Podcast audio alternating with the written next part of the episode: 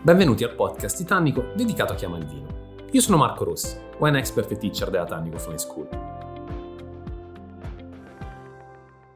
Se è in Val d'Aosta che nasce il CERVIM, quindi poi l'istituto che ha fatto la ricerca, ha tutelato la viticoltura di montagna, dando il via anche a quelle che sono le normative, le leggi di tutela appunto di questa pratica, non è un caso ovviamente, questa è la regione eroica per eccellenza. Su circa 500 ettari vitati abbiamo oltre 300 ettari che rientrano nella definizione appunto di vigneto eroico, è una cosa incredibile, una proporzione che ci fa anche comprendere quanto sia difficile allevare la vite in Val d'Aosta. Abbiamo inoltre la superficie media di ogni produttore che è veramente piccola, infatti sono tante le cooperative e gli agricoltori tendono a conferire le uve, soltanto il 2-3% per intenderci degli agricoltori superano l'ettaro di proprietà. Però all'interno della Val d'Aosta c'è una zona che più di tutte incarna proprio nell'immaginario degli appassionati di vino la viticoltura eroica per eccellenza Stiamo parlando a livello di eh, sottozona di Morgella Sal, poi Morgella in realtà è ancora più eroica.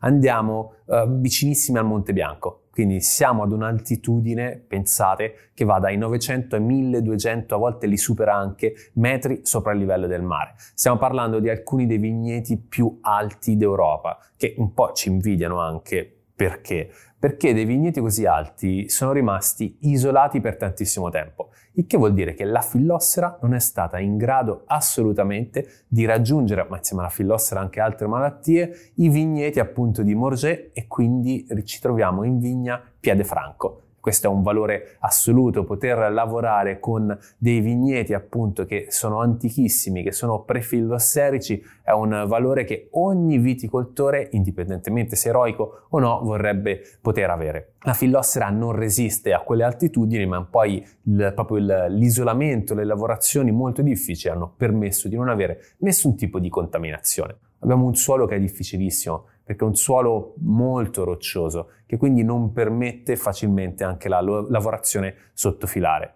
Ma in più, storicamente, non si lavora a filare, si lavora a pergola valdaostana, che rispetto alla pergola classica tende ad essere molto bassa, dai 50 cm a un metro massimo di altezza, quindi veramente bassa, con un lato che è un po' più sollevato per permettere al viticoltore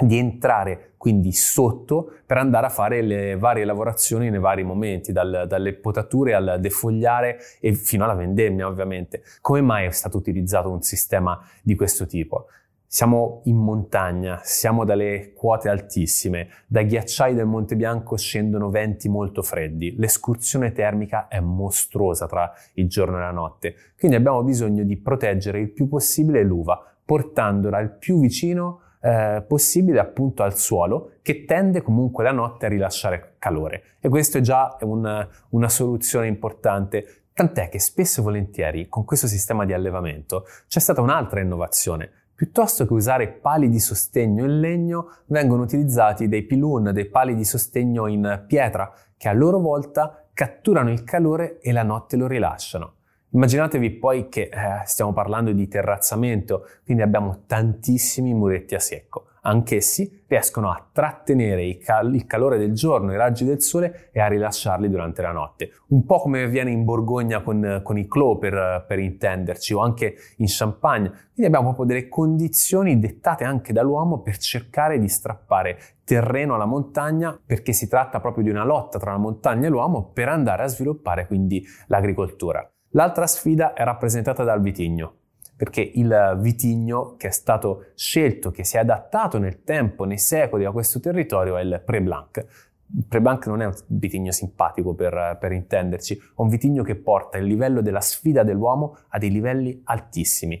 perché intanto, eh, soprattutto con eh, del piede franco, quindi con una vigna piede franco, tende ad avere un, durante l'anno irregolarità e poi tende ad avere un ciclo vegetativo cortissimo e questa è forse l'unica cosa molto positiva, perché con un ciclo vegetativo cortissimo si sveglia tardi, quindi quando la primavera comunque inizia a dare i suoi frutti a livello di temperature e tende a maturare subito e molto rapidamente in estate, così che possa essere raccolto prima dell'arrivo delle nevi. Sarebbe bello poter dire che c'è un'epoca di vendemmia precisa per quanto riguarda il, il pre-blank, ma non è assolutamente così, anche perché c'è un comitato che tutti gli anni va a determinare nel territorio appunto di Morges quando si possa iniziare la vendemmia. Questo è un vitigno strano anche perché permette l'appassimento, ha un bel tenore di acidità, quindi dà vita a dei vini passiti comunque mai stucchevoli, con una bella freschezza, si presta alla perfezione alla spumantizzazione, soprattutto se raccolto leggermente in anticipo e poi dà origine comunque a dei grandissimi vini bianchi. Quindi il ruolo del comitato diventa quello di interpretare anche l'andamento climatico, che qui è molto particolare, perché dal momento in cui abbiamo l'estate, quando arrivano le nevi, è veramente un attimo. Quindi il comitato deve interpretare un po' quella che è l'effettiva maturazione, ma prevedere anche quelli che saranno poi i cicli climatici del, dell'autunno e poi del, dell'inverno. Quindi viene determinata la vendemmia, si inizia a vendemmiare, poi quello che, che accade però appunto è che il, questo vitigno trova la possibilità di sopravvivere solo qua, con condizioni molto particolari e estreme, perché ha una buccia sottilissima che soffre tantissimo l'umidità. Qui abbiamo grande carenza di acqua. È una zona dove piove pochissimo anche perché la notte si tende a, a gelare, durante il giorno comunque si hanno, si hanno questi fronti temporaleschi importanti, d'inverno nevica, quindi poca pioggia, tant'è che anche i terrazzamenti non hanno bisogno di andare a prevedere, l'uomo non deve appunto prevedere un sistema di canalizzazione delle acque importante come quello che invece avveniva nelle Cinque Terre. Qui oltre al giropoggio troviamo a volte anche qualche eh, sistema invece a rintocchino, ma non perché si riesca a meccanizzare, perché con queste pendenze, la meccanizzazione diventa veramente impossibile. Queste sono le motivazioni per cui la Val d'Aosta e Morges in particolare rappresentano proprio quello che è il, l'emblema, il monumento alla viticoltura di montagna.